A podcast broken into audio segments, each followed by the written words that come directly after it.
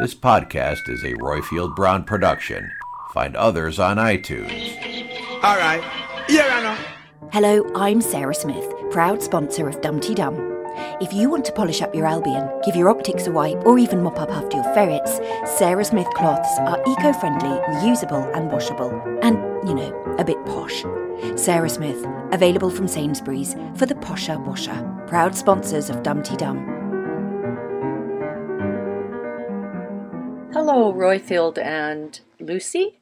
It's Jan from Cannes calling in with my version of Dumpty Dum. Dumpty Dumpty Dumpty Dum Dumpty Dumpty Dum Dum Dumpty Dumpty Dumpty Dum Dumpty Diddly Dum Dumpty Diddly Dumpty Diddly Dumpty Diddly Dum Dumpty Dumpty Dumpty Dum Dumpty Diddly Dum All right. So, without further ado, um, Lucy V. Freeman, is there anything you'd like to say to our esteemed guest? Um, no, apart from we did have lots of people who just wanted to say, I haven't got a question, but I think it's brilliant. Can you just tell her that? so there we are. We're Well, telling it's you really that. kind of them. It really is. It's lovely to when people say that. I know. It's, yeah. It's like for us as well. You just feel, because it's something that you like doing anyway, and then it just feels like gravy when people say, Exactly. oh, yes, Yeah, but I, I, I, you know, it makes me happy. Yes, very good. Well, thank you for that. Well, don't, don't thank us. Well, we haven't said that. It, it's the listeners. because this is Dum Dum, the show about the reality docudrama that's centered on Ambridge in the heart of the Midlands. I'm the smoking smudge stick that is Royfield Brown, and with me I have Underwood's dressing gown that is. Lucy Freeman, and joining us today we have AJ from. The Plarchers. Hello, everyone. Yay! And the most important part of our house cleansing ceremony, folks, is you. Now, today's rendition of Barwick Green is brought to you by Jan Mitchell, who this week sent Lucy and I not one, not two, not even three, but four cinnamon buns all the way from Canada land. Uh, Lucy, hmm. my cinnabuns were absolutely scrumalicious. How are yours? Well, I don't know. Would you like to tell me how mine were? Yours Bearing were mind fantastic also, You ate I- buggers. Well, it was just like you're You the just other side posting. of London. You just get posting pictures on Twitter of this is me eating Lucy's buns. This is me. Eat, oh dear, that's. This is me. Eat, you know, look With at my them. mouth round your buns. fa- But I tell you Yeah. what, though, Jan Mitchell, I love you dearly, Jan, and I swear to high heaven, the next time I'm anywhere near Vancouver, you know, border guards permitting, if I'm the wrong side of the US Canadian border, I will come a knocking. Because you know what she did? So she wrote this lovely letter, and she said, So, Royfield, what I've done is I've posted you four Cinnabons, and I've I froze them, I've, I've put them in a cooler bag, and I estimate that by the time you get them all sufficiently thawed out, they'll be incredibly fresh. Lucy, your buns were amazingly fresh and succulent. I've ne- I, a whole load of Cinnabon Hand fun. on heart, you're the only person in the world who's ever said that. I have to say. But listen, folks, if you too want to butter me up, feel free to send me cakes, buns, anything. Just direct message me. I'll give you my address. Send them in the post. That'll be smashing and super. Right now, Lucy. yes. Can you remind our wondrous listeners, our kind listeners, our listeners that like to bake, how they win the accolade of Dumpty Dee Dummer of the Week? Yes, if you want to sing us a Dumpty Dum, build us a rat trap, or give Christine a lethal injection, please get in touch via SpeakPipe on the site or ring 0203 0313105. Thanks to Harriet at Shambridge for her amazing voices, who is also working with Royf on his 10 American presidents at the moment, and lovely Sarah Smith for sponsoring Dumpty Dum. And thanks also to Derek for the loan of the back bedroom. Derek is working with Susan to create some cocktails for Mike's leaving party. So far, he's suggested a peachy screw and an eager beaver, but she said he'll have to wait till after she's made the chili. Oh, you're filthy, you are, you know. but first this week we have calls from a whole load of people from all four corners of the globe. First one is Jacqueline Berto, who I'm going to talk about later because she's most awesome, and we had, I had a lovely chat with her. Now, Jacqueline foresees a pregnancy. Jojo Sexy Hills, who thinks that we'll have a new Nigel Pargeter. Oh God, I hope not. Um, Witherspoon, who thinks we should be kinder to Auntie Cardboard. Bly Spirit chimes in, who thinks that Kate is beyond belief. Yokel Bear, who defines hell, and Andrew Horn bringing up the rear, who thinks that the end is in sight for. But first, before all of that good stuff, we have some stuff which, yeah, some weeks it's good, some weeks it's not so good. You know, it's Lucy V. Freeman and a unique sideways glance at the last seven days in Ambridge.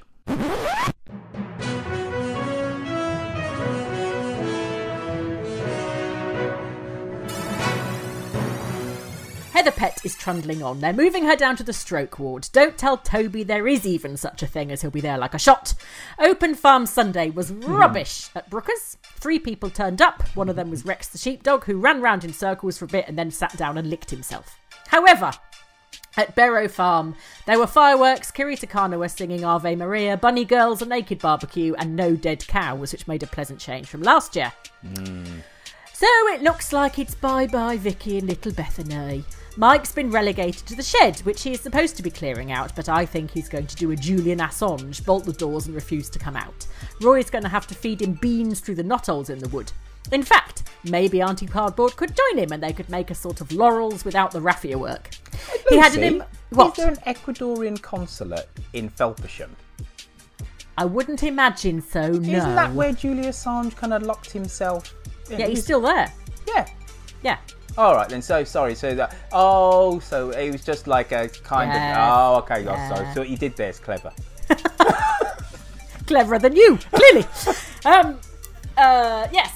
Uh, he had an emotional. Mike had an emotional farewell with Neil and Eddie from the Cider Club, where they all discussed the good old days, like when his wife died, he lost an eye and went bankrupt. Susan was horrified at Jenny Darling's suggestion that they celebrate Mike's leaving with some designer beer and a few sandwiches. Designer beer? He's not exactly the designer beer type, is he? He's a horny handed son of soil. Give him a corona, and the first thing he'd do is get the lime stuck up his nose. There was a strange interlude with a homemade rat trap, which I couldn't quite fathom, but unless the rat trap pops up in a later episode as integral to the culvert plot, I'm just assuming that was one of those Archer's anecdotal cul-de-sacs we sometimes get led down. At times, listening to the Archers is like talking to someone at a party whose funny stories don't actually have a point, and then you end up saying, So what did happen? And they say, Oh, I don't know. And you just have to adjust your expression of eager anticipation. At first, I thought, as I'm still continuing to do, the rat trap will somehow attract Scruff, and he will be found in it, or under it, or on it. And then I realised Scruff is gone, and I have to let it go. Unbearable Kate roped poor Phoebe into a terrace cleanse on Tuesday to clear away testosterone Toby's purple sprinklings. Then the stage was set for Unbearable Kate's house cleanse. Preparations for a normal person's house cleanse involve Cif and a pan scrub, but Kate's featured burning sage twigs to cleanse negative spirits, vodka sprinkled liberally, liberally all over areas of contention, and cranberry juice and sister leave for the morning after if Toby's going to be there. It also featured Brian in a dressing gown, a startling sight, no doubt, as he was called when Kate's smudge stick set the alarms off. The award for the most bowel clenchingly embarrassing phrase of the year already goes to Unbearable Kate shouting, Let's do some smudging! I actually went, ah, out loud when she said it, and I heard it twice and did that both times. My love for Brian, however, only increased this week. Firstly, when he sniggered and said, No danger of that, when Kate told him to stay away from her vegan ingredients. and secondly, when we discovered that Brian sits in his bath with red wine listening to the Grand March from Aida. I bet he has little boats that bob around in there with him, too. but Toby was not there. Uh, following a heavy handed scene in which he got his bottom smacked by Vivat Rex, who said, If you carry on like this, it will be Brighton all over again. But as usual, we got no more detail than that. What did he do in Brighton? Burn the pier down in hilarious public school dickhead prank? Quite why Vivat Rex is going into business with a man he clearly cannot stand and is a source of constant embarrassment, even if he is his brother, I have no idea. Adenoidal Alice is back and is now on the Fete Committee. What can go wrong with her faultless track record of event organisation? The first action of the Fete Committee on Adenoids joining the Fete Committee was to immediately vote to cancel the Fete. Linda thinks it is defeatist and cannot see the problem in trying to hold the fete on a village green that's going to look like the Battle of the Somme crisscrossed with sewage pipes, but she's always looked on the bright side. Maybe they could play some traditional country games like Name That Smell, Who's Up the Culvert, and pin the blame on Ed Grundy. Auntie Cardboard, Hooty Jill, and Peggy Woolley went out for a jolly day out to cheer up Auntie Cardboard. It didn't work overly well, as Auntie Cardboard at the moment could make Timmy Mallett depressed, but anyway. She kept going on about wanting a fuchsia, but not wanting it because there was no point, as she didn't know where she'd be. So everyone kept saying, So you're not sure about the fuchsia then, Christine? So I was left shouting, Yes, fuchsia, future, we get it, shut up. At one stage, Jill said, She can't go into the laurels, she's still so full of life. Which was astonishing, as Auntie Cardboard has never been full of life. Full of horsehair, tweed, and cake, yes, but never full of life. Charlie rang Adam and invited him over for a quick one on the off chance. Once again, Adam broke the land speed record trying to get there and then discovered he'd misheard and Charlie actually meant pulled pork as a lunch dish. Charlie needs to make his booty calls a little clearer, I think. So there we have it. Bye bye to the interesting, funny, character driven Tuckers with their distinctive voices, and hello to the bland fair brethren and their dysfunctional sibling relationship and middle class identikit RADA accents because we really don't have nearly enough of them. The end. Hmm. Can I just say, big love goes out to Terry Molloy, who Yeah. played Mike, who we hope will be back. And he gave us lots of love on the Twitters. He did. And if you want to follow him, folks, you can follow him at Tucker's Patch on the Twitters. And he's very lovely and he responds to tweets posed his way. And lovely guy. And was it 40 years it's been played, Mike? 42. 40 crumbs. 42 years of, of Mike Tucker. Uh, lovely gentleman. Follow him on the Twitters. Give him lots of love. Uh, you will be missed, and, And, so and will very appreciative of his audience. absolutely, absolutely. Um, and so will uh, that part of the Tucker family. All very sad. Mm. All very sad.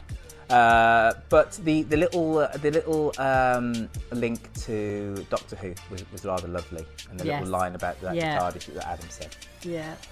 But let's, Lucy, uh, now go and speak to our. Shall we just explain why that is lovely? The Arch- the Doctor Who link is because Terry Molloy played Davros on the Archers on on Doctor Who, who was uh, is he King of the Daleks or Yes, Chief Da- King of the Daleks? yeah. Chief Dalek, Yeah, whatever. yeah, yeah, yeah. Yeah. Yeah, that's not bad this week, Lucy. Well done. But um, AJ, our esteemed guest, what do you reckon to Lucy's monologue? Oh, I love it every week. She just nails it for me. Are you just saying that because See, you have she's because you're nice. on our I show? wanted to. I said because she never ate my cinnamon flipping bun. That's why I'm loving her. Listen, Can't stand the AJ, if I'd have put a cinnamon bun in front of you, would you have eaten it? Would you have cared whether it was actually mine or Lucy's? Thought not. I'm there not you a go. massive cinnamon fan, so Are I, you I not? probably would have. No, I'm not. Oh, That that was that bad. Yeah, I I don't know. I- Maybe I had a you know too much of it as a child, but no, I I'm not a massive cinnamon. So naturally, I wouldn't eat it. well, Well done. conversation's Right taken a bit of a answer. turn now. I wasn't expecting that answer. Well, not everyone is a git. But first off, right, for people who aren't on the Twitters, AJ, what the bejesus is Plarchers? Uh, so the Plarchers is key scenes from uh, this week's omnibus episode of The Archers, um, done in we're using Playmobil, um, and then tweeted um, alongside the the when the omnibus goes out on the radio. Is that a good explanation? I, I don't It- know. it- Yeah. It, it, it is, it is. But um, But what you're what, what what you're very modestly missing out is the fact that it is brilliant, and somehow you're managing to encapsulate, like the whole. Like for example, Rob Titchener is represented as Dracula with a swirling a swirling cloak with the wind billowing. And I mean, how? For, I have a I have a million questions. The, the most of which do Playmobil actually make all those characters, or are you modifying the ones that there already are? Can I quickly jump in though? Um, just for people who haven't seen it, what exactly is Playmobil? Ah, so Playmobil is is it's kind of like Lego, but but uh, not really. It's um, a German toy that uh, is small plastic figures, um, and then um, we obviously um, use a lot of the farm sets. So they produce uh, all kinds of things: tractors, different animals, uh, different farm buildings. Um, but then you might have seen us using um, elements from other Playmobil sets. They do pirates. So for the Ambridge flood, the rowing boat was actually one of the pirate ships. Um, and then, and I'm very excited about the fact that they're digging up the village green because that means I can go and invest in some of their uh, workman sets as well. So they really are. They're just they're just plastic children's figures.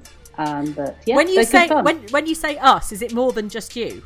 No, it's actually just me. I always talk in the plural, and I, I'm not sure why. I think it's I don't want Probably because you spend a lot. myself. Probably because you spend a lot of time talking to small plastic figures, so you've started to think of yourself as us now. Yes, me and the cast.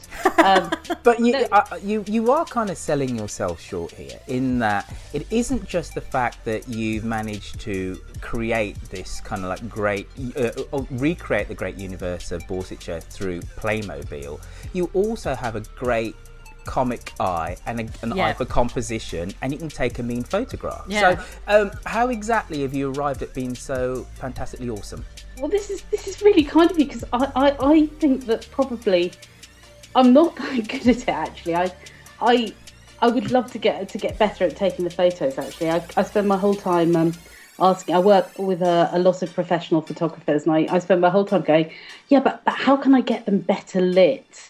And they just look at me and just go, "You're mad," and wander off. Um, I think it's that if I have the time to think about it, it's always sometimes quite nice to do a picture that is a bit um, slightly off the wall because um, one of the things when I started doing it, um, I, I very quickly realised that actually when you when you actually sit down and analyse an episode of The Archers, there is quite a lot, and this sounds obvious now, of characters just talking to each other and not an awful lot of action. Yeah. So sometimes you do have to, to, to just look for other ways of, of making the scene a bit comedic. When when when someone new join when when a new character arrives, do you ever think, "Oh my god, how am I going to do them?" Or do you just think, "Hurrah! Oh, that's yes, I can see exactly how that one's going to look." Well, um, I because so I, I think there was a, I saw a question on Twitter that was uh, how do we actually do them? Uh, do we do them during the week as the episodes go out, Yeah. or do we wait until all, all of the episodes Yeah, done? that was Sally Annerly actually. She said, "Are the scenes created and photographed throughout the week, so they're all ready to tweet during the omnibus?" Is that how it works? Um, kind of. What happens is if I'm being really good, then I do it uh, during the week. But that probably happens about one week in five. Um, they normally get done on a Saturday, and if uh, I really have been incredibly lazy on Saturday, sometimes they get done very early on Sunday morning. Um, but when I, I listen through the week, so if I hear a new character come up, um, then there is a chance either to go through the many, many spare models that I've got to see if there's one that fits, or in the case of Hazel Woolley, uh, who is played by a dragon from one of the dragon sets. um, then, as soon as I knew Hazel was back in, I was like, I've, I've got to go and find a Playmobil dragon, and Right. and I did. Uh, so so you know that it, it it kind of depends. But I have to say that in the case of uh, Vampire Rob, um, even before I'd, I'd started doing this, when I was still kicking around the idea of whether of how we could do it and, and if it was possible, I had seen the Playmobil Vampire set, and and I thought that's got to be Rob because you know there is something of the night about him, uh, and and he just he just that figure seems to fit his character so well. It is proper Hammer House of horror, you know, as, as opposed to Buffy and the Vampire Slayer. There's the vampires there were all kind of a bit kind of cuddly, weren't they, before they bit you on the neck? But he's he's got he owes a lot to Christopher Lee, God rest him, Yeah. who died this week. Yeah. Now, um, following on from that, uh, and you might have slightly answered this, but Alison Nozilla underscore 63 on the Twitter says, Were the Playmobil figures bought for the purpose or they rent from the hands of poor weeping children? No, they're bought for the for the uh, for the purpose. So, um, although uh, some some friends have since started to offer up their children's Playmobil uh, to me. so the answer is yes. W- without without checking with the children, then Yeah, yeah, exactly. giving it away. Mummy has a reason to be taking these away from you. Um, no, it's gen- gen- genuinely um, for my birthday this year. I did get the Playmobil farm set which everyone at the time, because I hadn't started doing this, just looked at me as if I was quite strange, including the person who bought it for me. Um, but uh, yeah, I'd then just basically go through eBay, go through um, various other online stores looking for pieces. Some pieces new, some pieces are second hand. Um, yeah, so that's that's kind of So how, did initially? I mean, how were you listening to the Archers and then thought I can see how this would look in Playmobil? Did you look at Playmobil and think, oh, that looks like Jill Archer? How did the how? it come it, a shout out to my nephew here. Um, we we spent Christmas with my brother and his family, and uh, Wilf for Christmas got the Playmobil farm set, which is the basis for all of this. And naturally, all the men in the family did about 10 minutes of putting it together and then wandered off to go and find something else to do. And I was just uh, putting various parts of this together and just thought to myself, do you know what? You could actually start to, to recreate bits of the Archers using this. Now I've listened to the Archers for more years than I care to, you know, remember. In fact, more decades than I care to remember. And I, I suddenly thought this could actually work. But then it took me another couple of months before I actually decided to have a, a go at it. And in fact, I, I bought loads of Playmobil and I still hadn't started started even having a go at, at potentially how it could ha, how it could work. And the first week I did it, I just I didn't tell anyone I was doing it. I just used the Archers hashtag, and it really kind of all took off from there. And people were so kind and so nice, and said how much they enjoyed it. Um, so were you on were you on Twitter before? Yeah. As, yeah. Okay. Are you still on it now? As something different? Uh, yes, I am. But You I- are very you are very very cloak and dagger about your identity, aren't you? Well, it's it, it is a bit difficult really because um, uh, I do uh, online online kind of um, media for for work as well, and I kind of like to keep the two of them separate. Yes. Um, so, um, but you don't I- do yes. anything to do with the Archers online media, do you? No, no, no. I am. Okay. I, I have worked for Beeb in the past, but no, I am nothing to do with the Archers. Okay. How intriguing. Absolutely. um, Valerie Bayliss says, "Oh, where did you get the idea for Ambridge synthetics?" You've answered that, but she also then followed up by saying she would love to see how you would have made Mrs. Antrobus, Nigel, or Nelson. Oh, that's that's interesting. I, I I'm um. do you know? I I don't know. The the trouble is that I. It's very rare that I kind of come up and think, "Ooh, I'm looking for that kind of figure." It it actually comes that generally I see the figure and think that person could do very well for so and so and so.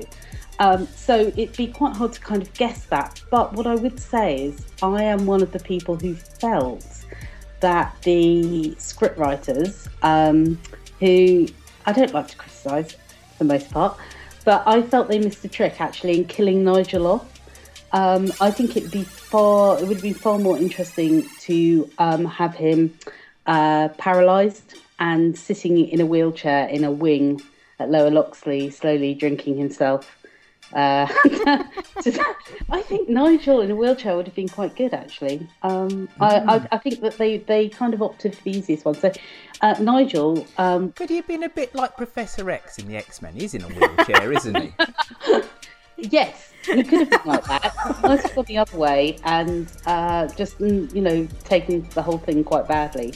Um, I don't know. It's it's it's difficult. I think it, I would have loved to have done Nigel though because uh, I do miss him. I, I really do. It's rare that I say that about fictional characters.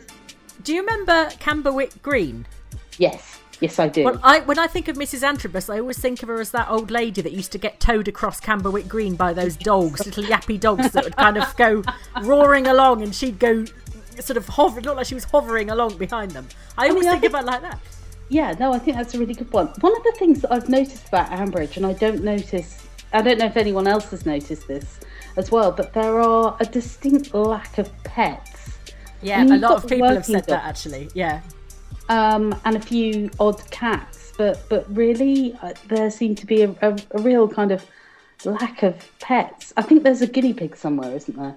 I think uh, didn't um, Will buy George, a guinea pig, Yeah. which I think has since disappeared. Well, they'd probably shot it or ate it or something. yeah.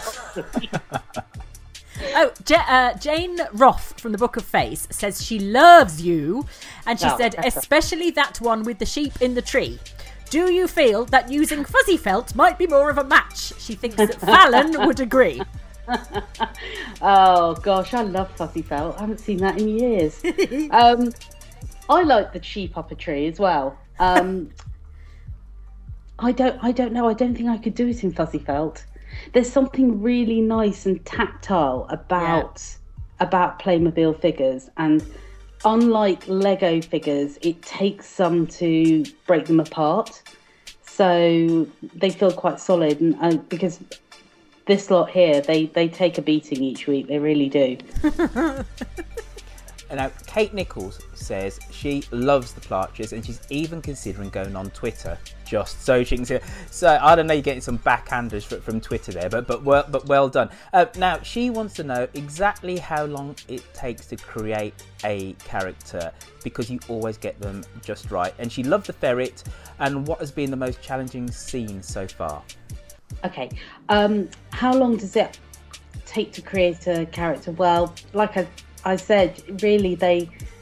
As soon as I see a Playmobil figure, I've got an idea of who they're going to be. Um, how long does it create to, to do all the photos for uh, a particular omnibus? It actually probably in total takes about four hours.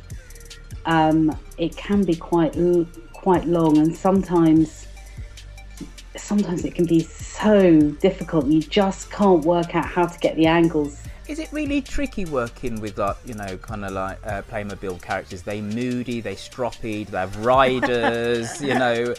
It's a lot of ego, a lot of ego. yeah, um, they're, that, they're, they're divas.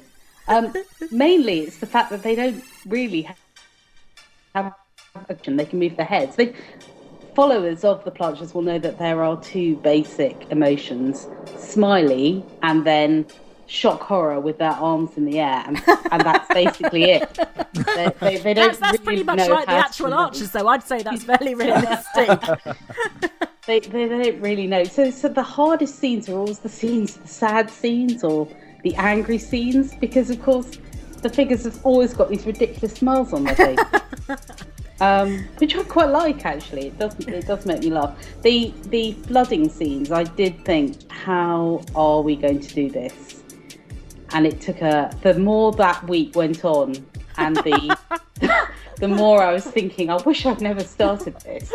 Um, but the great thing is that that Bacofoil. Oh, sorry, I shouldn't use the brand. Other tin foils are available. Um, the great thing about tinfoil is uh, that that it, it on on in a photograph, if you get the angle right, it, it does just look like water. So that was quite useful. Um, but sometimes I do I do think that the script writers are just trying to test me. I'm sure they're not, but sometimes it just feels. I just think, listen, I think, right, that might be a bit of a challenge.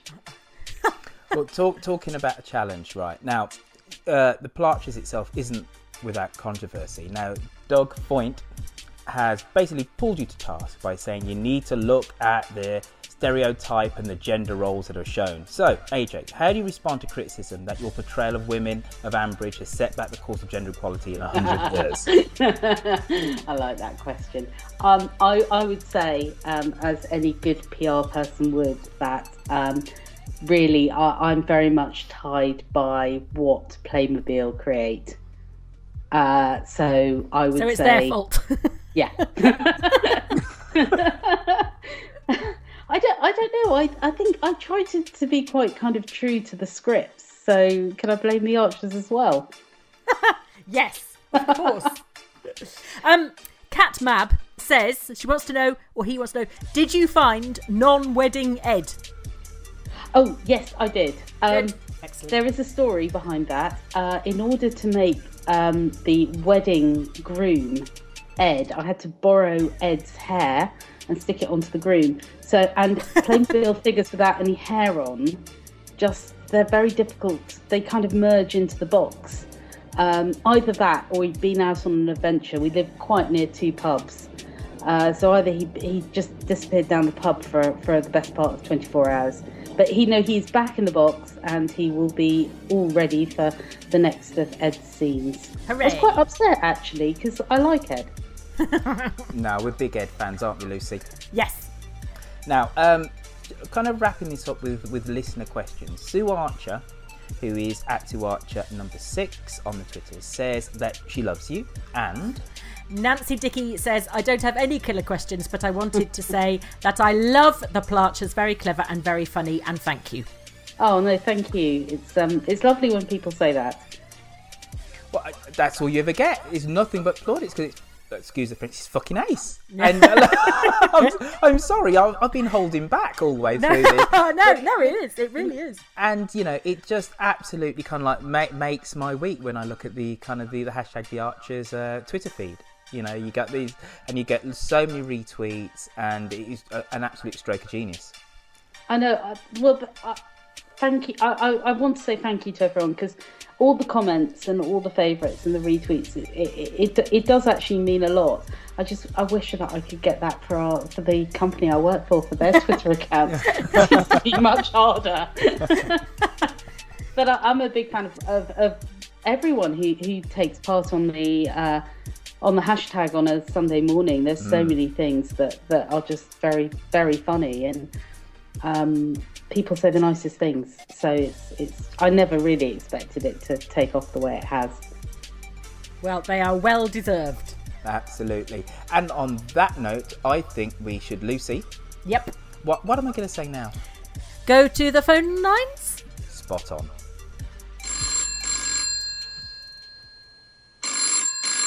Hello, Ambridge 3962.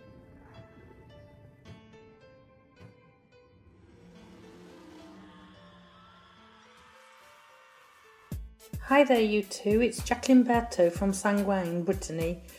Just fi- finished listening to last week's Omnibus. well, that was a bit of a disjointed week. And where in the world is the world's most hated man? Having won the single wicket competition, he seems to have been lost. Hmm, let's hope he won't be found. Bye! Uh, but just before we go on to the next call, Jacqueline Berto, you are most awesome. Did you know, Lucy? Do you know? Did, well, did you know? Do you know what she does for a living? No.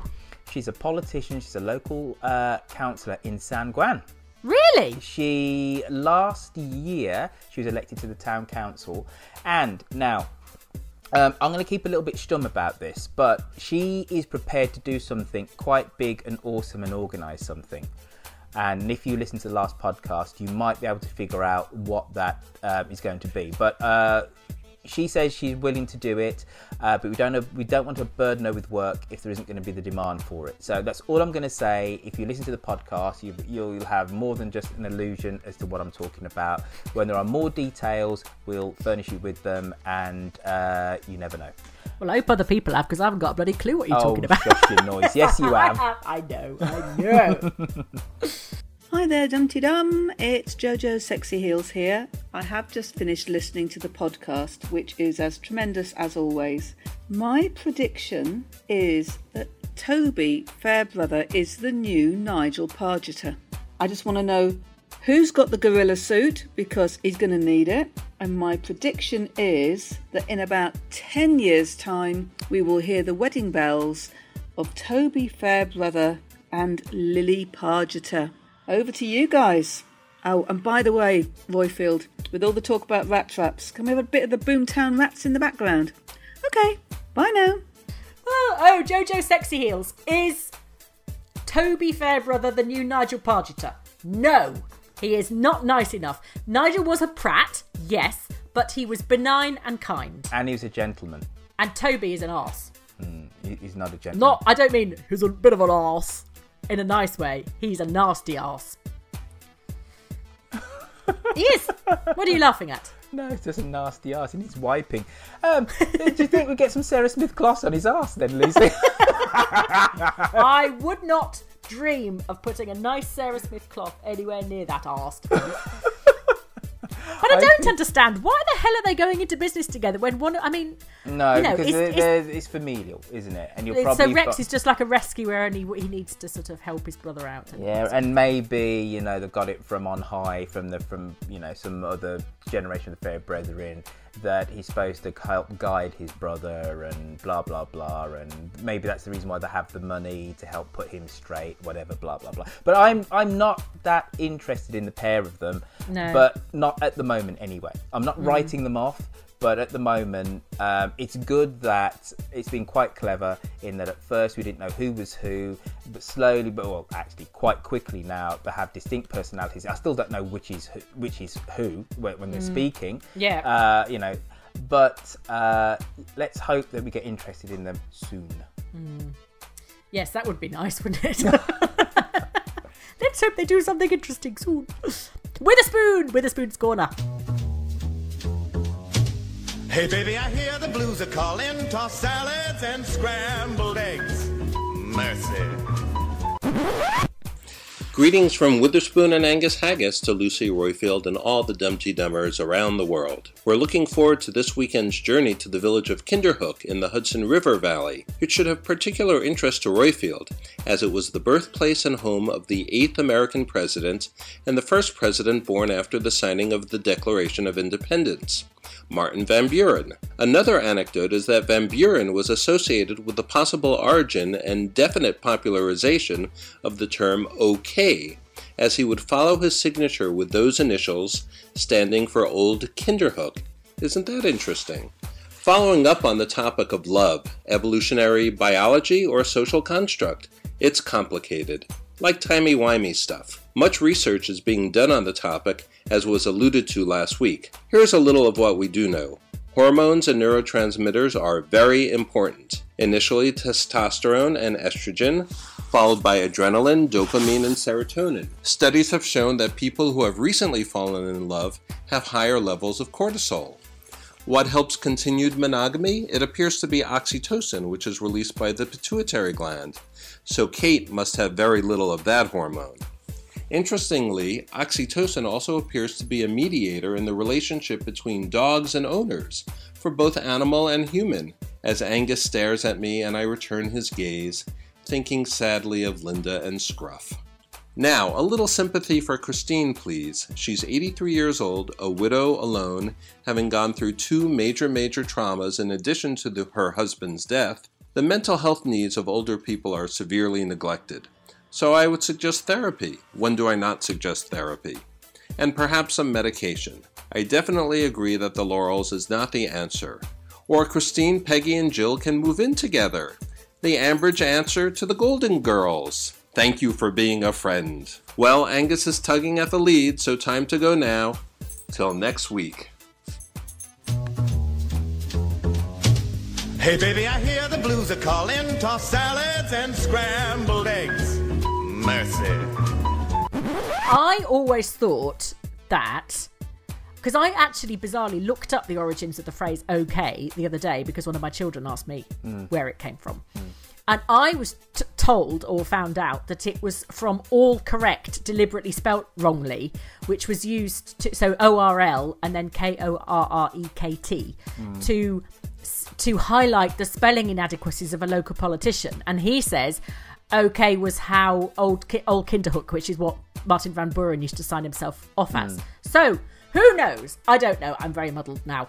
Um, Can I tell you something about Martin Van Buren? What? He is the only president of the United States who had English not as his first language. Really? Was he Yeah. German? No, of Dutch parentage. Dutch. Okay. Oh yeah. Oh, and why do I know that arcane bit of information, Lucy? Because you do a podcast called Ten American Presidents, Royfield. Oh, and did I tell you that it got into the uh, top uh, top 100 iTunes charts in the UK and the US? You have mentioned that one or two hundred times. Yes. Okay, great. All right, then. Well, I don't need to belabor that anymore. Right. Guess how old Auntie Cardboard is? Um, she is 80. Eighty-three. Oh, pretty close. Hmm. See, because they're actors, they sound too young, don't Mm. they? Because they've all got really beautifully modulated voices. They've kept up the strength in their voice, so their voices don't sound weak and therefore they don't sound old. So I was really surprised at that. Well, apart, apart from Joe Grundy, who tells everyone, "I'm 93." Yes, right, we know. But no, a, few podcasts back, I actually said that our voices don't necessarily age Mm, as same, chronologically yeah. as you know our bodies. Uh, but and, and when somebody when somebody is, let's say, in their seventies and their and their eighties, you're confronted by the visage, physically what they what they look like, as opposed to actually what they sound like. Mm. You know, but anyway, mm. moving swiftly on. It, it didn't Witherspoon basically agree with me that we need to be less mean on Auntie Cardboard yes, did. without actually saying that. That was the telling thing. he very Ian- carefully refused to agree with you. Yes. Yes, even though he Good agreed with me, he refused to acknowledge that he agreed with me. Did he send you cake? No, he did not. It's it's going to come though, isn't No. it, Witherspoon? Next caller in a row. Um, the next two we're going to jam together: Blithe Spirit and Yokel Bear, Mm. who kind of agreed with each other. Hello, Dump Stomach Yokel Bear here, calling from the UK's alternative capital city, Swindon. Quite a bit this week. I want to talk about hell to start with. Um, I was watch- listening to Friday's episode, and I've decided finally I can define what hell means. It's hippies with burning cedar branches. Um, Kate's party was cringingly bad, just awful. Just and then the thought of Brian turning up in his dressing gown as well. But Kate, oh god, she's I hate her so much, but I kind of love her as well. Um, she reminds me of so many people that I met when I lived in Brighton. Oh god, you don't know the half of it. Um, it's uh, she's a great character, but I found that episode it pushed so many buttons for me. I really just I just couldn't I couldn't ever go to a party like that or a house blessing like that because I would I, I would just giggle all the way through it mainly to compensate for the horror of being there. But it was a great episode anyway. But the other big mystery this week is um, talking of Brighton, what happened in Brighton? When Rex said to Toby, We don't want it to be like Brighton again. I want to know. I demand to know what happened in Brighton.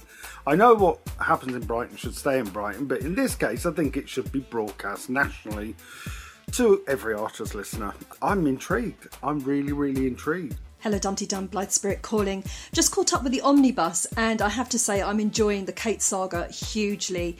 Um, she really is beyond belief, isn't she? Um, and I don't think anyone could fail to miss the irony of her attempting to clear out any past negativity from her cottage, only to replace it entirely with her own. I mean, she really is persona non grata at the moment, isn't she? There's Phoebe, who can't stand her, Brian, who's angry with her, and Toby, who's emerging as this rather dodgy, unpleasant roue who doesn't want anything to do with her. So yeah, and I think she's really a quite a good object lesson in that you get what you give. Um, I have to say, I wouldn't have missed Brian turning up in his dressing gown to defuse that fire alarm. I wouldn't have missed that for the world. That was really, really amusing. Very enjoyed that very much. The main thing that really came across from this week, though, for me, was that the episodes were kind of a meditation on the nature of friendship, and there was a great deal of humanity and some really lovely little moments going on. Mike in the cider club with his friends, reflecting on the past and basically saying that he wouldn't have got through without his mates, which I thought was, you know, really nice. And even Susan, in her kind of keeping up with the Joneses, kind of clumsy Thatcherite way, has decided to organise a cocktail party, and no beer and skittles for her, because that's what Jennifer would have done to to see off Mike and Vicky uh, into their new life. And yes, okay, there's a social patina there. She's still social climbing and uh, putting up a front, but you know, she, underneath all of that, she is thinking about her friends and wanting to do something nice for them. What really came across for me though was the relationship between the senior ladies, and I was really really touched by their concern for Christine. Um, I thought that was really nice, and taking her out for the day, looking after her, buying her a fuchsia, they're all symbolic of the really tiny but kind of significant things that people do for each other in friendship. Just tiny little gestures, small things, but they mean quite a lot. Um, and that was really, really emblematic, I think, for me, of the nature of friendship across the ages as well, from old to young. We had an example of it, and the camaraderie that goes on, you know, no matter what age you are. Anyway, this week I have to say, crotchety person that I am, actually left me with rather a warm fuzzy feeling. But a really nice balance of humour and irony and uh, touching little scenarios. So, all in all, really, really good week. Um, I have decided that I am Yokel Bear's secret twin. As every time I listen to his call, I just sit there nodding and going, "Yep, yep, yep." He just says exactly what I think about everything. Um, the, the the fact that she sort of she has no shame. We're embarrassed for Kate. She doesn't care because she doesn't have any shame. Um, Kate, the- Kate the- does have a modicum of shame, and, and we discussed that because she she does have a modicum Yeah. of shame because she very Yeah, she- but it's- you know she reversed out of that uh, Fairbrother uh, situation with a dignity you know Mm. you know intact, considering she'd chase him halfway throughout the county for for a whole Yeah. week and a half.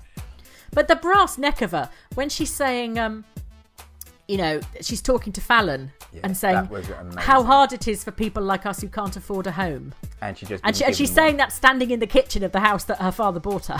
yeah. and Fallon's kind of going, mm-hmm, this kind of incredibly non-committal, mm resisting the urge to smash her over the head. with No, it, it does show that she's incredibly unaware. And, you know, as far as she's concerned, she's a great earth mother, eco warrior. Ethically, she's incredibly pure and straight and incredibly virtuous.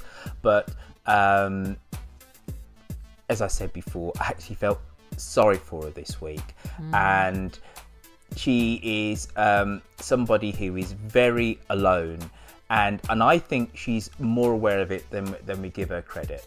You know, she blusters away, and because she was somewhat spoilt by her father when she was growing up, um, she no, it was nev- her mother, really. It was Jennifer. It was Mm. always Brian who, who kind of said, "What's she done now?" She was always no, considered- you know that that is true, but um, financially. She's been always been taken care of. She's She's been bailed out, yeah, and bailed out and, and kind of taken. Well, she's of. never had she's to never actually had to live with any of the consequences No. of anything that she's done. No, no, no, no, no. Well, that's not quite true. I mean, because- financially. well, you know, she's had mm, to live with losing her children. Yes. Well, one she just dumped. The other two she lost. Mm. But all things considered, a certain amount of pathos with that character now, and I think it's going to reveal itself from, from here on in because she cannot be in that house all by herself with no Phoebe. She, as according to her, half the reason why she's come back to Borsetshire is to be with her daughter.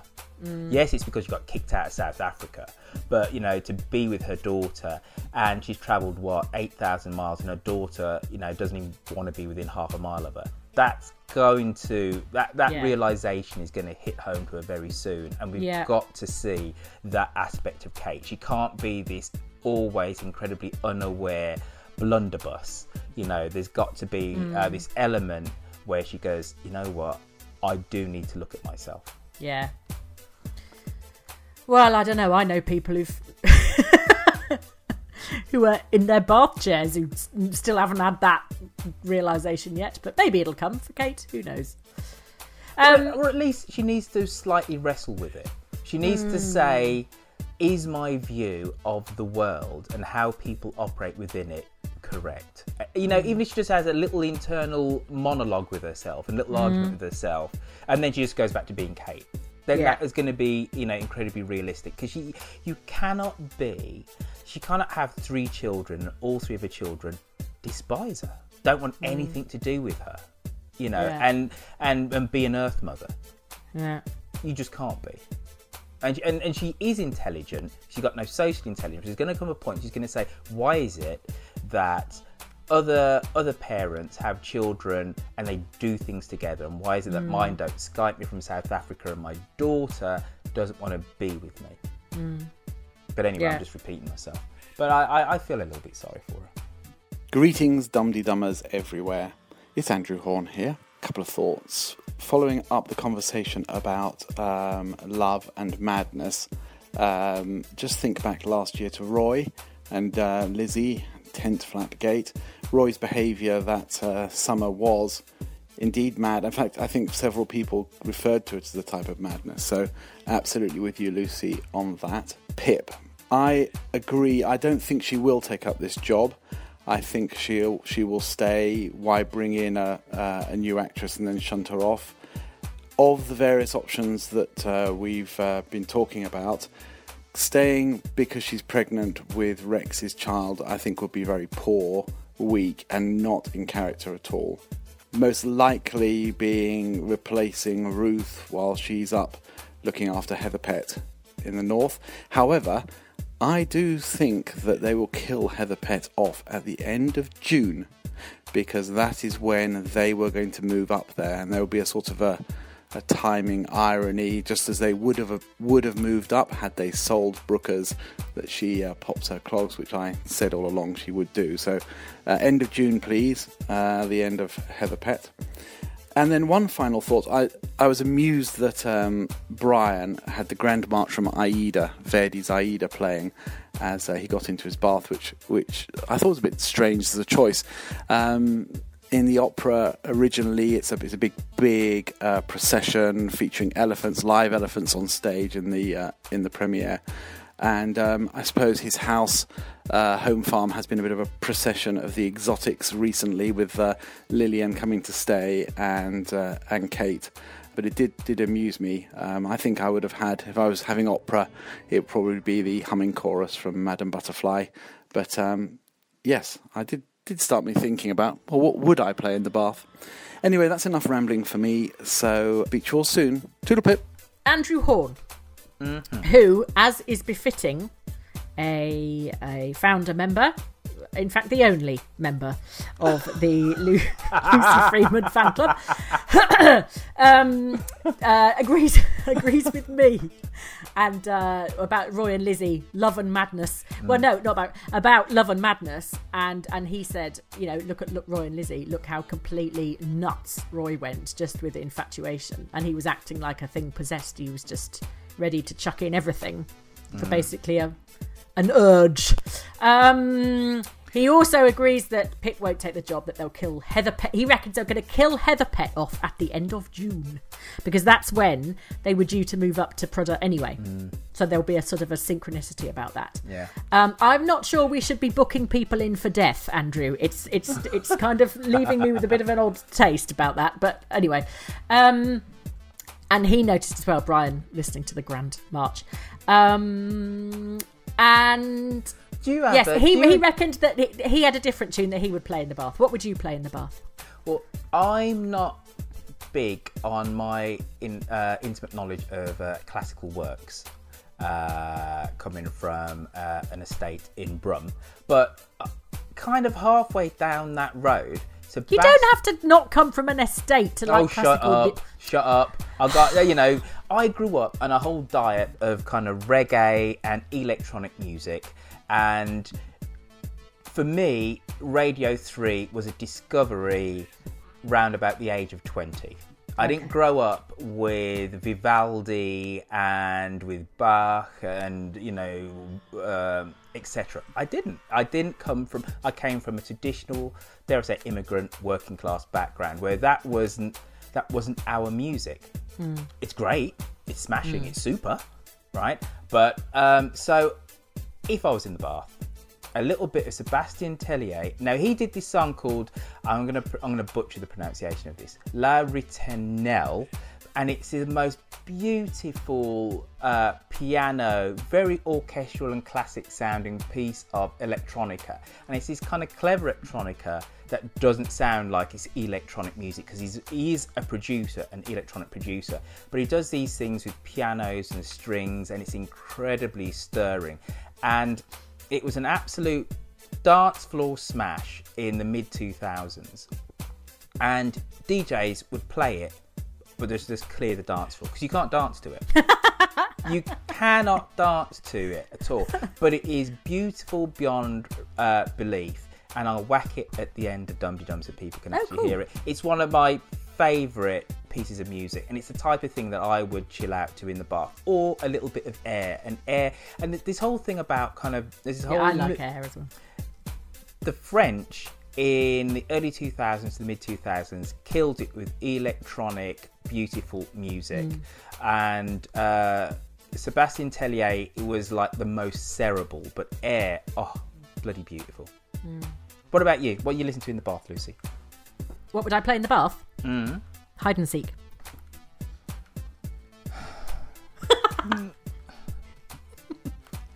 Right do treats of the week. Uh, after an ad break, yes. Hello, I'm Sarah Smith, proud sponsor of Dumpty Dum. If you want to polish up your Albion, give your optics a wipe, or even mop up after your ferrets, Sarah Smith cloths are eco friendly, reusable, and washable. And, you know, a bit posh.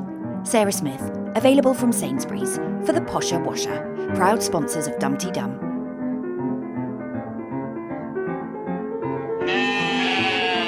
Fancy getting your mouth round something warm? Something comforting you can really get a firm grip on. Why not buy a Dumpty Dum mug from the shop at dumptydum.com? Goes down lovely.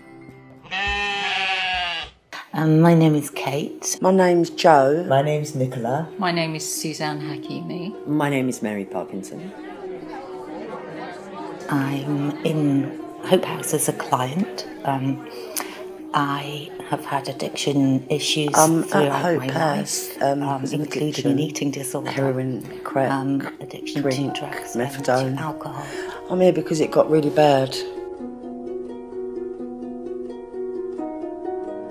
Hope House started off as an eight bed unit in Maida Vale, and um, we're an all women and I had read an article about Hope House some months before, and when I read about it, what I read or what I took away from the article was that this was a place where women worked to help other women. Coming soon to iTunes, 1001 Conversations, a new podcast from Royfield Brown.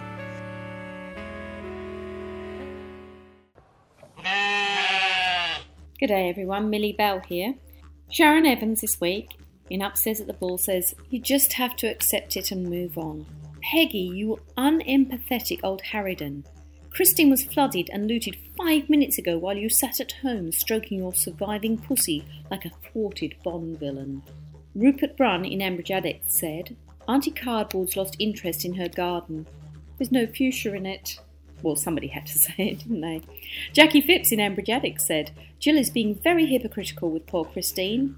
Surely she remembers how she felt after her burglary incident and has now decamped to live with David et al. Hattie Smith said, Jill should be a little more understanding of Christine's plight, considering she wouldn't wait to leave Glebe Cottage after she was burgled. When Peggy and Jill were discussing Christine's plight, they talked of the Laurels as if it was room 101. It's not a jail. She will be able to do everything she used to do without the hassle of running and maintaining a house. Alexia Nicole in Archer's Appreciation says, Oh dear, the actual shame of saying, Can't you say something better has come along, and the answer clearly being, No, leave me alone, you scary, desperate woman. I did imagine Kate to still have a strangely purple tinge, though maybe that put him off. Anne Sherman also wanted to comment in Ambridge Addicts about Kate and said, Oh look, Kate, it's Friday, time to move out.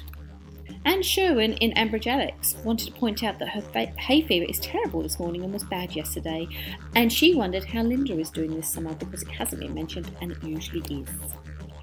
Now, Jennifer Preston in Appreciation, Archer's Appreciation asked the question that I was busting to have answered What happened in Brighton?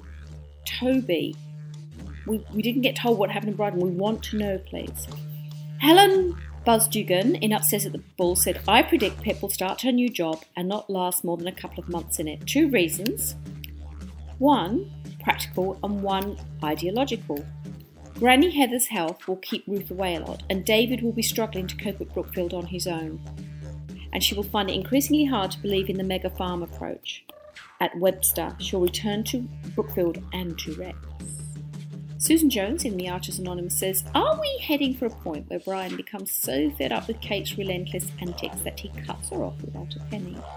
It sounds as though she has no intention of doing exams or continuing with her course, so she will soon be free to seek full time employment. Do people think that she actually has the capacity, at 30 whatever, to learn and change her ways if she is left responsible for earning her own keep? I'd like to see her left to try, but I'm not sure what the outcome will be. Simon George said, I've just listened to last night's episode and I would like to thank the script writers for that image of a wet, naked Brian scrabbling around the bathroom for his phone. He posted that up in Ambridge View. Oh, I have to say, Fiona Weir in Archer's Appreciation put a fabulous appreciation bingo up.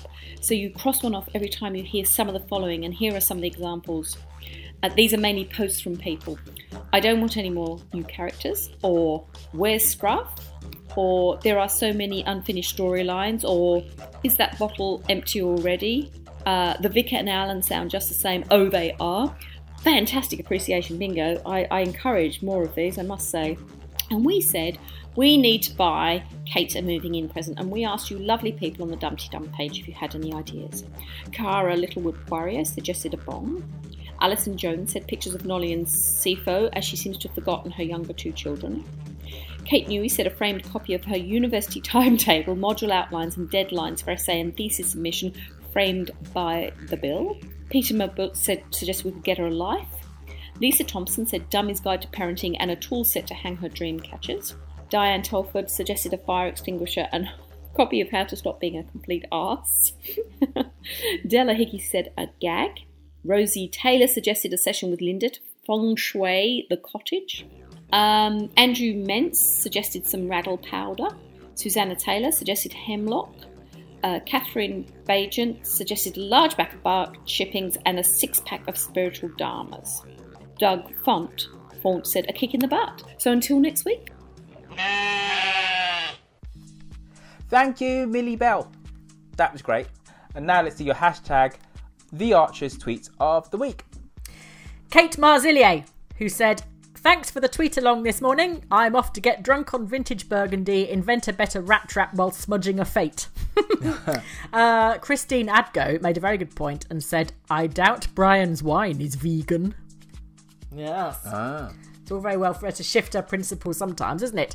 MJH said, For those of you confused by which is which, like Ant and Dec, Rex is always in the left stereo channel and Toby on the right. Uh, if we had any ham, said, Whenever Adam talks about farming, I have a little nap. It's the middle aged variant of a drinking game. and tweet of the week was Clary Love, who said, who said, Am yet to be convinced that Mike won't find a toy milk float and decide to stay. Oh, hope. actually, there's two tweets of the week. Because the other one, sorry, I know I'm not supposed to do this, was Willem Harvey, who d- said, d- d- d- Shall I blow my trumpet again then? Yeah. He said, If I heard Vicky shout, Hello, surprise! I'd reach for my gun. yes, that's it. You know what, Luce? Yes. Those tweets, those hashtag the tweets of the week, they were good this week. Good. You know, some some weeks they're not quite as good as others. But this week, I thought, you know, you found the best hashtag the Archers tweets. how, how'd you manage to do that? What, what's the secret? It is uh, great skill, and I work on it for at least six months beforehand. How is that even possible, considering the tweets It have only come out? I'm lying. You can't do that though. We're affiliated to a BBC institution, and No, you're we're lying. not. We're not. God, take that out. Otherwise, We'll oh, be crumbs. We've already pissed off Bacofoil Playmobil. Let's not. let's not add the BBC into the mix. All right. for right. crying Then. out Should we just go to shop news then? Yes, that's a bit okay, safer, Right. mm. Now, shop news this week we spoke to Cafe Press, right, folks, because you have been asking why aren't there any tea towels in our store. Now, Cafe Press says because we ain't got none. So uh, we asked them to, and they says they're going to look into it and they're going to get back to us. But don't hold your breath. But at least I did ask. So what I might do is see if there isn't another store somewhere on the interwebs that allows you to print things on tea towels. And if there is, I'll whack them in our store. So, all you people that want Dumpty Dum logos on tea towels, you'll be happy soon. If not, you won't be. And and that's just tough. Sorry. Anyway, now, this set. Oh, so this week we've had stuff uh, bought from. Uh, oh, is that me? Uh, Mhm. Paul Douglas, London. You've taken out what they've bought. I have because I hate it. But Lucy, the whole point is right that people go, "Oh, I didn't know they did t-shirts, or I didn't know they did." Of course, splashes." people know we do t-shirts. Everyone keeps posting pictures of themselves wearing the damn things. Okay, t-shirts is the bad example. That's the wrong example. But a splash of gin hip flask. Yeah, that's okay. It's just the clothes I don't like. Anyway, you can say it. I'll just say my bit. And you Well, you've taken it out now, haven't you?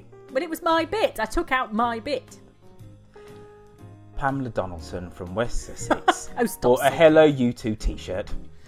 Andy Bent in Greater Manchester. Splash of gin mugs.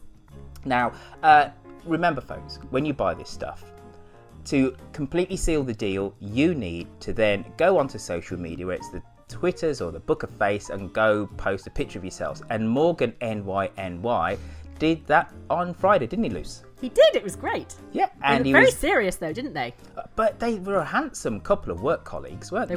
With their dum dum mugs in. New York. Yes. Probably some swanky kind They've of also got an awful lot skyscraper. of questions to answer for the next six months, haven't they? What's that? Ah, I bet they wish they'd never done it.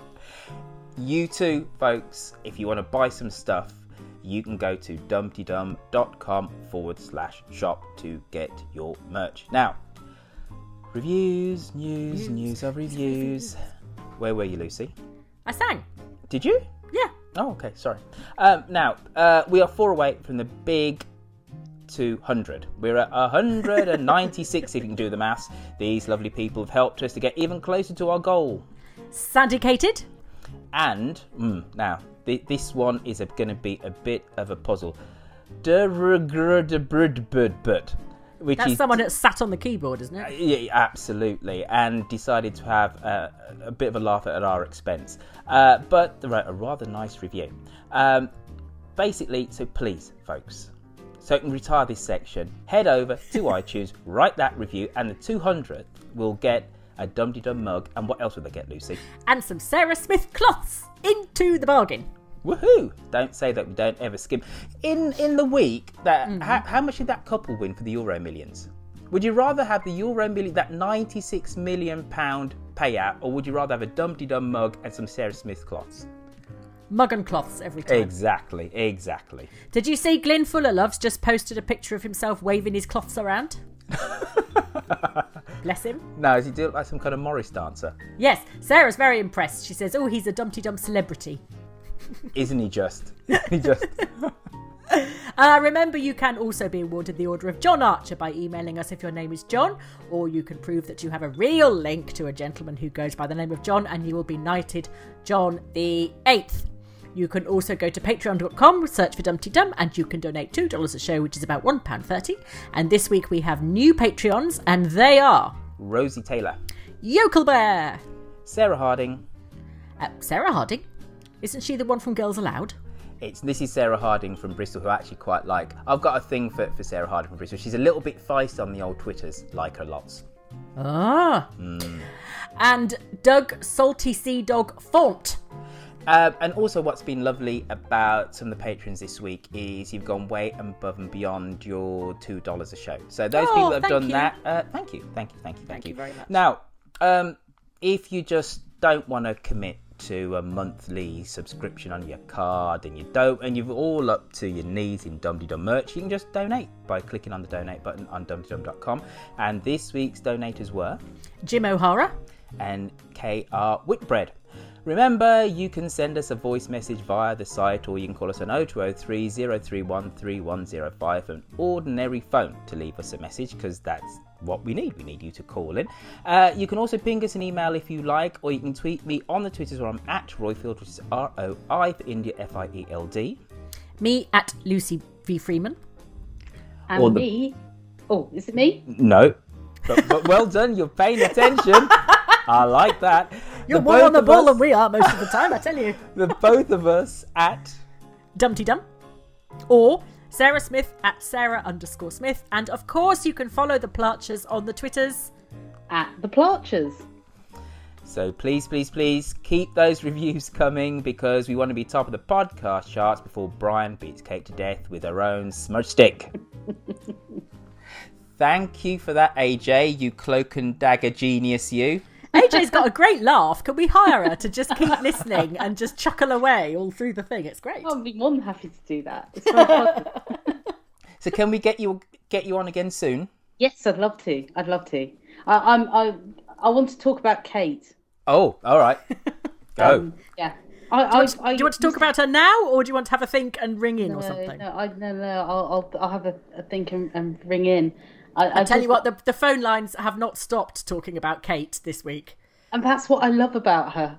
I, I used to hate her. I used to hate her, but this this week was just a work of genius. It really was. It was amazingly written this week. The gags Yeah, this week were fantastic. It, no, it absolutely was. And Friday's episode, and the fact that it was to contrast two father and daughters. That's you know, exactly what I was just about to say. and how the one relationship is balanced and you know th- there's a clear love between uh, the one set of the archers family and the father and daughter and then the dysfunctional aldridge you know side of, of the archers clan but i actually feel sorry for kate to be honest with you uh, I, yeah yeah yeah because she's so she basically is alone it's not that she's a loner, but she's absolutely alone. A daughter can't stand her. Her father is just about given up, um, you know, trying to help her anymore. And, and it's counterproductive uh, to help her anymore, kind of materially. She doesn't realize how good she's got things, but she's absolutely self obsessed. But she, I think Kate actually realizes she is alone. Um, but uh, but how she masks that is this kind of supposed uh, theoretical great love of the world and community Mm. and the environment and whatever. So she's incredibly giving and, and whatever. But it is all incredibly narcissistic and it's all turned back on her and kind of self development. But it's, Uh, it's she's she's aware that she's alone, but she's completely unable to fix it because she has no empathy.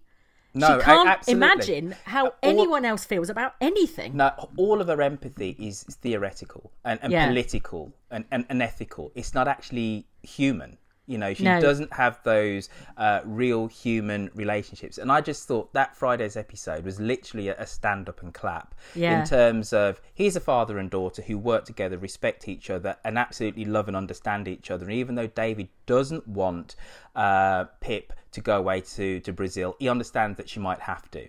And interestingly for me, the you know the really telling line is, "Are you going to go and let your hair down after exams?" And she says, "No, well, you know, blah blah blah blah blah." Whereas Kate, it's all about letting her hair down. Yeah. yeah. You know, when she hasn't bloody done anything. She, absolutely. you know, she's missed deadline because the next, the new thing is that she's going to quit, isn't she? Well, when she I- said, "Oh, I'm beginning to think that maybe Yes. Yeah. my Yeah. life's journey isn't this way," and Phoebe was going, "What? What? What? What do you mean? What do you mean?" And Mm. you know, the one thing that she's got that could be seen as semi-constructive in her life, she's just about to, you know, chuck that away as well. But I thought that scene with Toby when she basically realised that she'd been Mm. used right royally was incredibly. I, I thought that was incredibly well written and incredibly touchingly acted because I thought she had the timing on that just right actually Yeah. when that's that that kind of I sudden did- sense yeah. of this man actually doesn't really like me and I have been used Yeah. and now how do I get out of this in a way But I did, I isn't- did actually feel a modicum of, of, of sadness for her then. Well, this is Yeah, but I no, thought she definitely. handled it really well. yeah mm. she me just, too I don't think she- I would have been that No, she was. qu- She kind of. She came back and she kind of thought, okay, right, this is the deal, fine. And she sort of said, oh look, here's your brother who you were texting, and he's Yes. just walked through the door, and he said, with your busy, well, it's been great, and just sort of sarcastic and resigned and everything all at once. Yeah. I thought that was mm. brilliant. yeah yeah And I so- wish she'd used she'd used that. She's obviously very intelligent, and you wish she'd used that intelligence for something useful, rather than just turning it inward like some massive stupid laser, and just magnifying herself. She could do a lot of good if she actually looked out, not in. yeah So, being as there's no Nigel and you love Nigel, who's your favourite character at the moment, AJ? Oh, uh, that's. I think that's really, really interesting because I have a uh, soft spot for Will, and I think that will probably be Uh, right, let's move on. Liz, let's wrap this show up. not necessarily my my my favourite, but I can. I do understand slightly why he's the the colossal pain in the backside that, or he has been. it, it, I don't know whether he whether the the whole kind of um, wedding reconciliation is a is a long term thing. I hope it is, but I, I do understand why he why he's been like that. But who's my favourite favourite character? Oh, that's a toughie. That really is. I'm just trying to think. Is there a character Fallon? that I look forward It's to Fallon. getting out? I if, you, if you need to think, let's just say Fallon. oh, Fallon's just rock what? chick cool. Full stop. She's amazing. Well, you know, mm, Do you not like her? No, no, I, I love Fallon. That that she she's my she's my favourite character, but she's changed somewhat. She's changed somewhat from how at least I pictured and remembered her, kind of like mid to late kind of two thousands and stuff. You know, where I think she was a, a little bit slightly too cool for school and you know singing in an indie band, etc. But you know what? She's growing up. She's grown up. So you know, time moves on. I didn't. Did I miss it? Why wasn't she drinking at Kate's house cleansing ceremony? I assumed that was because she was driving. Ah, but it wasn't. yes. I, it wasn't mentioned. So, um, but I assumed that that, that was that was. Um, I'm such a conspiracy theorist. I was like, ah, it's like on if you're watching a Miss Marple. oh, that's- and, oh, yeah, now you've got me and you think, thinking. oh, well, no, look, did you see? She said she was allergic to pears. Ah, ha, ha, you see, and I, I go into full on Miss Marple mode. Oh, And well done, Lucy. Tangle myself Oh, up. Lucy, uh, that's amazing. I'm going to go in a way. I might have to start looking up pregnant. Uh, Wait a Playmobil minute, you didn't do a scene about that that line of dialogue there, AJ. How derelict of you! Yeah, I missed that one. Sebastian Tellier's La Ritournelle, the humming chorus from Madame Butterfly, followed by the Grand March from Aida by Verdi. Welcome to Songs I Play in the Bath. Where's the soap? Yes, it does rather, doesn't it?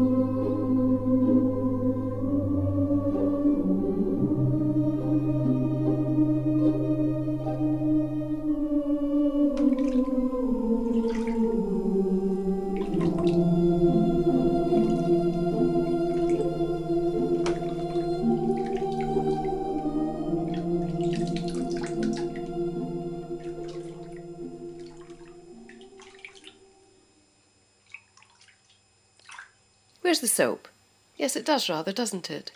Rubber ducky, you're the one, the one that makes my bath time fun. Rubber ducky, I'm awfully fond of you.